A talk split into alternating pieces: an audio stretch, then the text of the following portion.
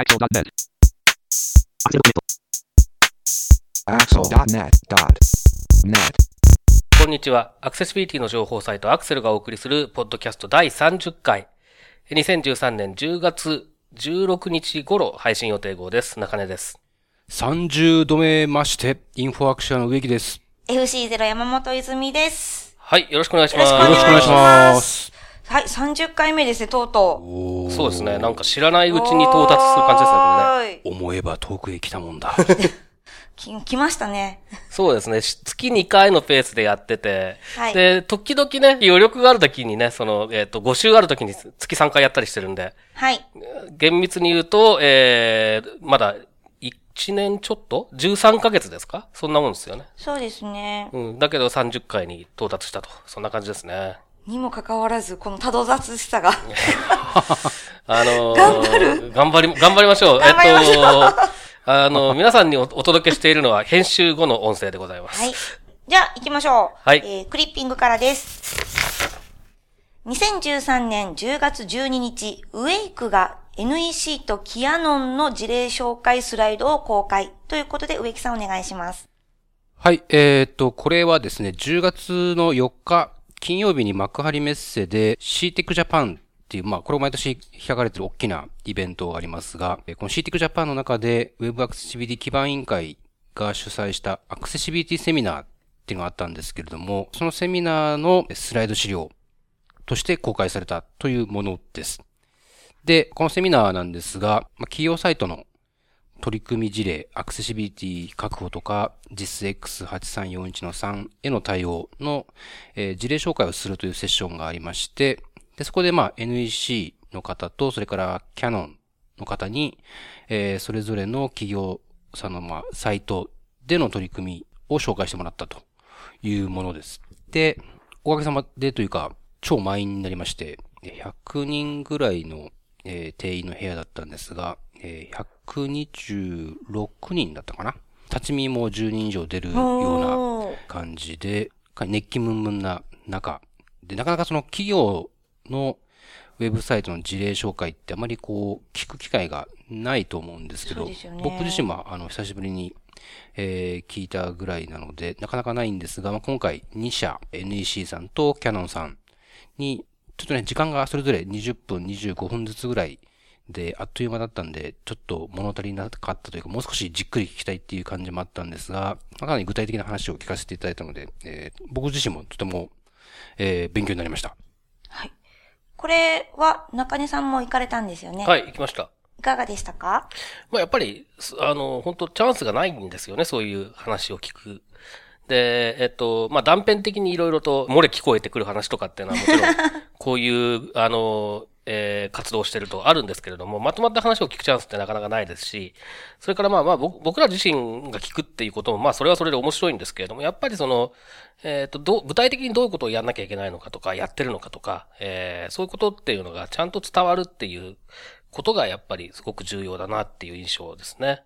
これ、今お二方とも聞く機会がほとんどないっていうの聞いた私今びっくりしたんですけど、なんかこういう NEC さんとかキャノンさんとかで結構アクセシビリティの話、いつも話題に出ているので、えっ、と、いろいろとそういう、なんか聞く機会があるのかと、勝手に想像してました。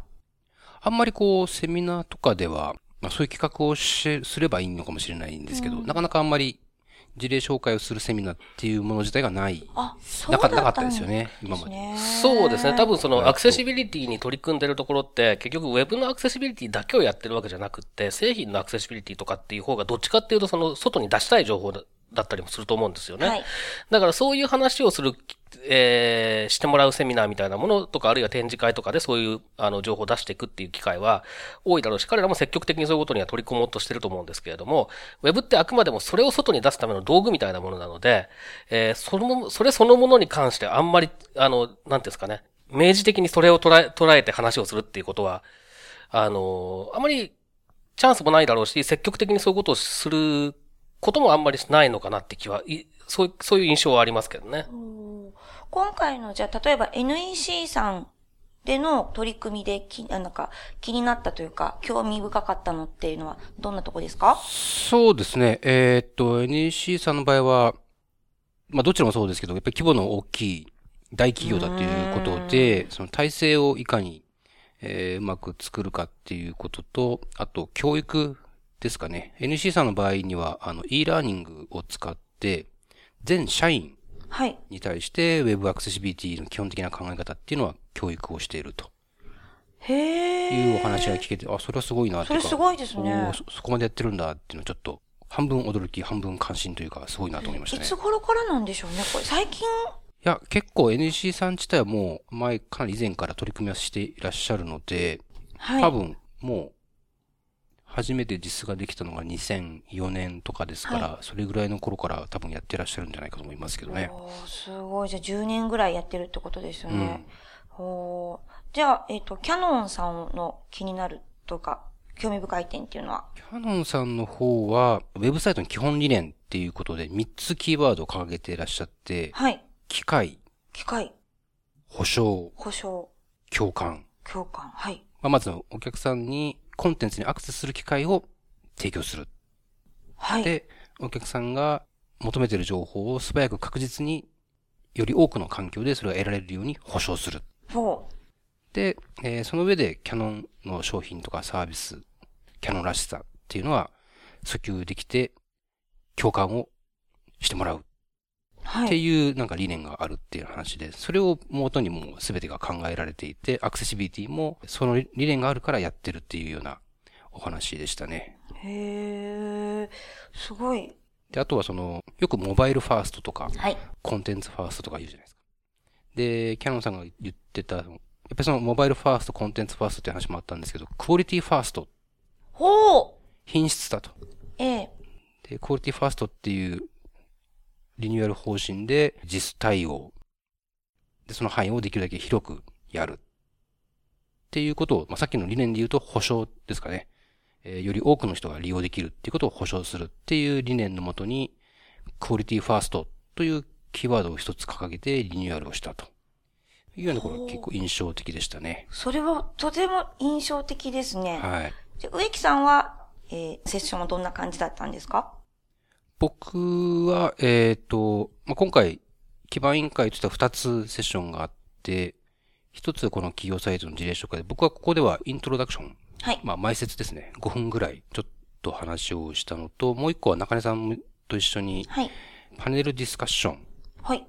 何でしたっけ、マルチデバイス時代のウェブアクセシビリティとかいうタイトルで、はい。それを読み解かなきゃいけないんですよね、えー確か。そうい読み、よ、そう、読み解くって書いてましたね、確か。からのウェブアクセシビリティを読み解くとかなんか、なんかそんな、はい。サブタイトルがついてましたが、日本マイクロソフトの春日井さん、はい。あと W3C の、えーダニエルさん、はい。で、えー中根さんと私、はい。で、モデレーターは三井リンクスの木立さん、すごいメンツですよね。5人でやりましたけど、まあ、はい。時間は1時間15分、ちょっと長めにとってあったんですが、まあ、あっという間に終わって、で、僕たちはまあ出てる側なんで、よく、どうだったかよくわからないんですが、まあ、あの、参加した人の話を聞くと、はいあの、面白かったというふうにおっしゃっていただけているので、まあまあ良かったのかなと思っておりますが、真。相はいかに？いかに？中根さん、その、パネルディスカッションでは、どんな感じだったんですか？まあ、あんまり、あんまり読み解いてなかったかなって気がしますけど。いやー、どうですかね？なんかね、ちょっと、その、うん、いろいろな話は出たんですよね。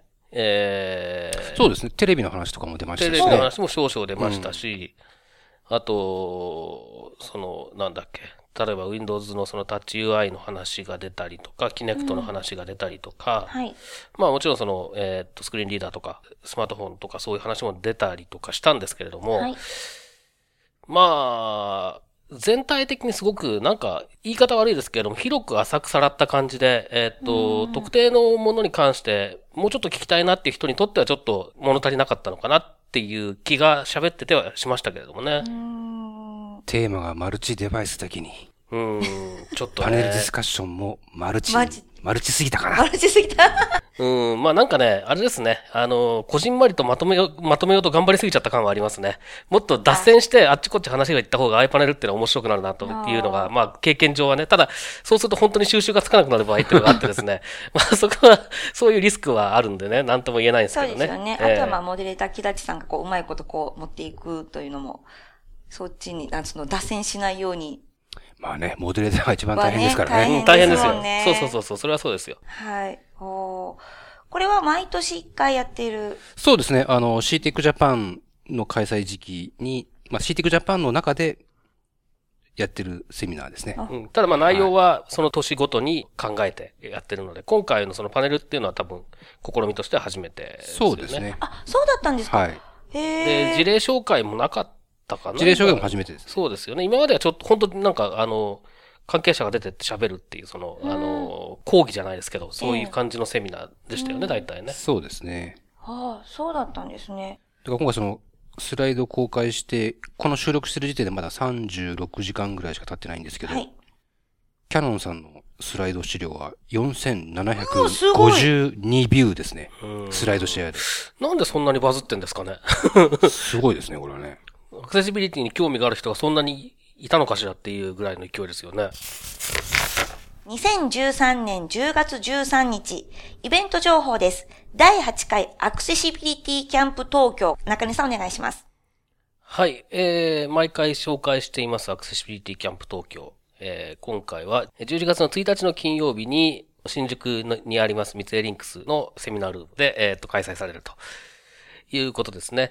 で、今回のテーマが、まあ、イージーチェックというふうに言われていますけども、まあ、要するにそのウェブサイトを作るとき、あるいはまあ、既存のものでもいいんですけれども、のそのアクセシビリティを確保していく上で、まあ、確実にやっておきたい基本的な事項ですね。アクセシビリティを確保するために。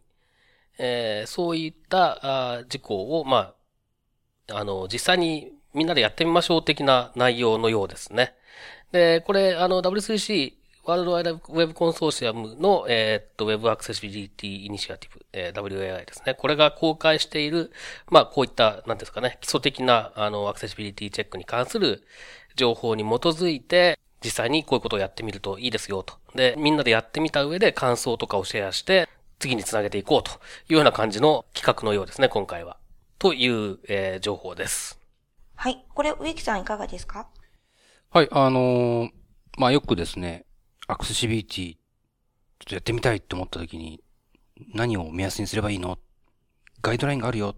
W3C の WeGag2.0 とか、実企画があるよって言って、そうなんだ。じゃあちょっと見てみるって言って見に行っても、撃沈しますよ何ね。のこっちゃよくわからないっうん。ていうことが多いんですが、まあ、そういった方にですね、一度こう、挫折した、心が折れてしまったはい方にはですね、非常におすすめなのがこの Easy Checks という、えー、W3C が、これまだ完成ではなくて、ドラフトだったように思うんあ、ですが、ですね。まあ、まずは、ここら辺からチェックしてみるといいですよっていう、その入り口的な話で、例えばページタイトルはこういう風につけましょうとか、画像の大体テキストはこんな風にしましょうとか、見出しとか、文字色のコントラストの話だとか、えー、キーボード操作ができるかチェックしてみようとか、フォームの場合にこういうとこ注意しようとかっていう、まあ、最初の一歩の8項目にポイントを絞って、まず最初の一歩はここからチェックしてみるといいよっていうので、まあえー簡単な解説と、チェックツールの使い方まで紹介してるっていう、そういうドキュメントなんですが、はい。まあ、基本的なところはこれで抑えれるかなという気がするので、今回のイベントで、もし参加できる方は、はい。みんな、みんなと一緒、多分みんなと一緒に、こう、これ見ながら、実際のページをチェックしてみるんだと思うんですけど、多分いい、なんですかね、えー、トレーニングというか、そうですよなんというね。か、えーはい。そうですね。意外とこれ面白いと思います面白いと思いますね。ああの、アクセルでもね、こういう感じのことはやりたいなと思ってるんですけど、はいうちでやると有料になりますので、あの、皆さん、無料のものを、あの、ご所望の方はぜひ、アクセシビリティキャンプ東京行ってみていただいて、それでまあ、今回はね、その、えっと、ウェブにすごく特化した形の内容になってますけれども、アクセシビリティキャンプ東京自体はですね。はいだけど、えっと、他の回とかを見てみますと、ウェブに限らず、いろいろと本当にアクセシビリティ全体に対して理解を深められるようなこともやってますので、これを機会にちょっと、えー顔を出してみていただいて、で、えーそれ以後とかもまた、あのーいろいろと参加していただいたりするといいんじゃないかなと思ったりしますけれども、えー別に私は、えーキャンプの関係者ではありません。前回あれですよね、えー僕行けなかったんですけど、移動、移動でしたね。テーマそうですね私も行けなかったん移動です僕も行けなかったんですけどねあ、そうええ私も行けなかったんだ。そうなんですね。気になりましたね。また聞きたいですね。どういう話したんだろう？ね。まあでもこう移動の話はでも、いつかどなたかにゲストに来ていただけますか？あーなんか今見てると、聴覚障害がある人の話で、電車で事故が起こったとか、なんか遅延してる時のそうそうそうそう振り替え輸送の話とか、アナウンスだけだとわからない。うん。文字でどっかにこう表示してほしいとかっていう、ああ、確かにそうだよなとか。はい。まあ、に身の回りというか日常生活でこういうとこ困ってます的な話が前回はあったんでしょうね。うん。音を見るというアクションをすると。うん。ああまあ、車椅子の人はね、駅で待つことが多いと。はい。あの、駅員さんがサポートしてくれるんそうですねよ。それを、ま、待たなきゃいけない。大きい駅だとなおさら時間がかかるとかってあったり。まあそうですね。はい。はい。なので、このアクセシビリティキャンプ東京第8回の分というのは、もう一度、例えばこれからアクセシビリティをウェブに導入していきたいと思っている方であったりとか、あの、一からおさらいをしてみたいっていう方にもいいかもしれないですね。まあそうですね。うん。ぜひ行ってみてください。てなことで、 Accessibility Camp 東京もありますが、 Accsell Meetup volume 3というのがえー11月6日あります。こちらの今回のテーマは、植木さん、お願いします。 Doctor ド S、あ、ごめん、えー、ドクター S の出張講座はい。です。ドクター S を略してド S ですかね、やっぱりね。略、あー、略してド S か。うん。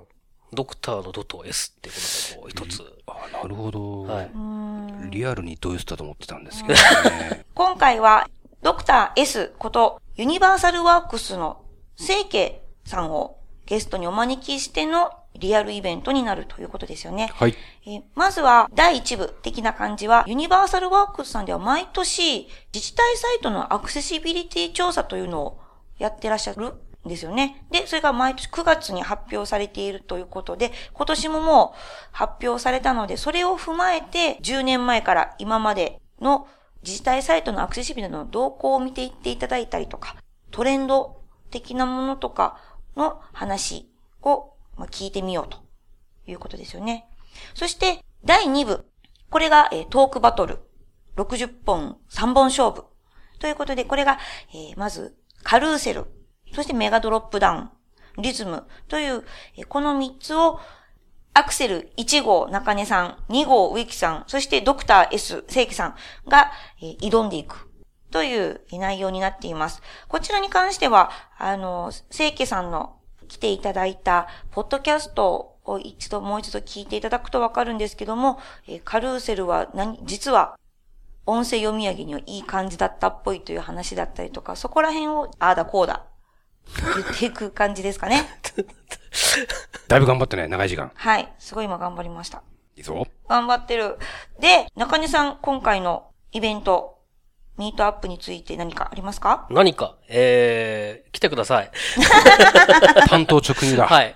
えー、っとですね。まあ、あのーこのカルーセルとかメガドロップダウンとかって、その清家さんがいらした時のポッドキャストでもちょっと話しましたけれども、実はスクリーンリーダー使ってると結構気づかなかったりとか、することが多いんですね。で、気づかなくても大丈夫なケースと、気づかないと話にならないケースとかっていろいろあるので、そういうものをちょっと実例を、えーっと、皆さんと、えーっと、一緒に見ながら、えーというか聞きながらというかですね、あの、スクリーンリーダーを使いながらデモをしつつ、えー紹介していきたいなと。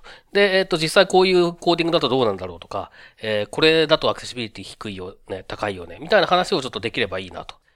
で、あと、この3つ目のリズムっていうのがですね、えーっと、メルマガ購読してくださってる方はご存知だと思うんですけれども、あの、何回か前にゲストがいらした時ぐらいから、ポッドキャストで収録したんだけど配信しきれなかった分、まあ、時間の関係とか、あと話のつながりの関係とかで編集でカットしてしまった分とかをテキスト化した、えーコーナーとを一個作りまして、えーゲストがいらした時を中心にですね、あの、メルマガの方でそのポッドキャストに配信できなかった話っていうのを掲載してるんですけれども、えーこの中で出てきた、紹介した話で、えーコンテンツ読み上げさせるときにリズムがあるよね。いいリズムと悪いリズムがあるよねっていう話を、まあ、清家さんが言われて、えーと、僕自身は今まで言われるまでそんなことは全然考えたことがなかったんですけれども、言われてみると、あ、確かにあるね、という気がしていまして、で、えーこれに関して実際にその清家さんが、まあ、見つけたいいリズム、悪いリズムみたいなものもちょっと、えー教えていただきながら、実際に会場でアクセスしてみて、えーどうだろうと。で、まあ、確かにいいねとか、確かに悪いねとか、そうでもないねとか、そういう話を僕がコメントをしつつですね。じゃあ、そのいい要因ってなんだろう、悪い要因ってなんだろうっていうのを3人で考えていこうと。えーこんなことを考えておりまして、これが、えーっと、一番ちょっと、あの、蓋を開けてみないとどうなるかわからない感じがししてるんですけど、一番個人的には、あの、楽しみな、えー内容ですね。植木さんは今回のイベントの中でのポイントっていうのはどこだと思いますか？そうですね。えーっと、まあ、第一部は、ユニバーサルワークスの清家さん。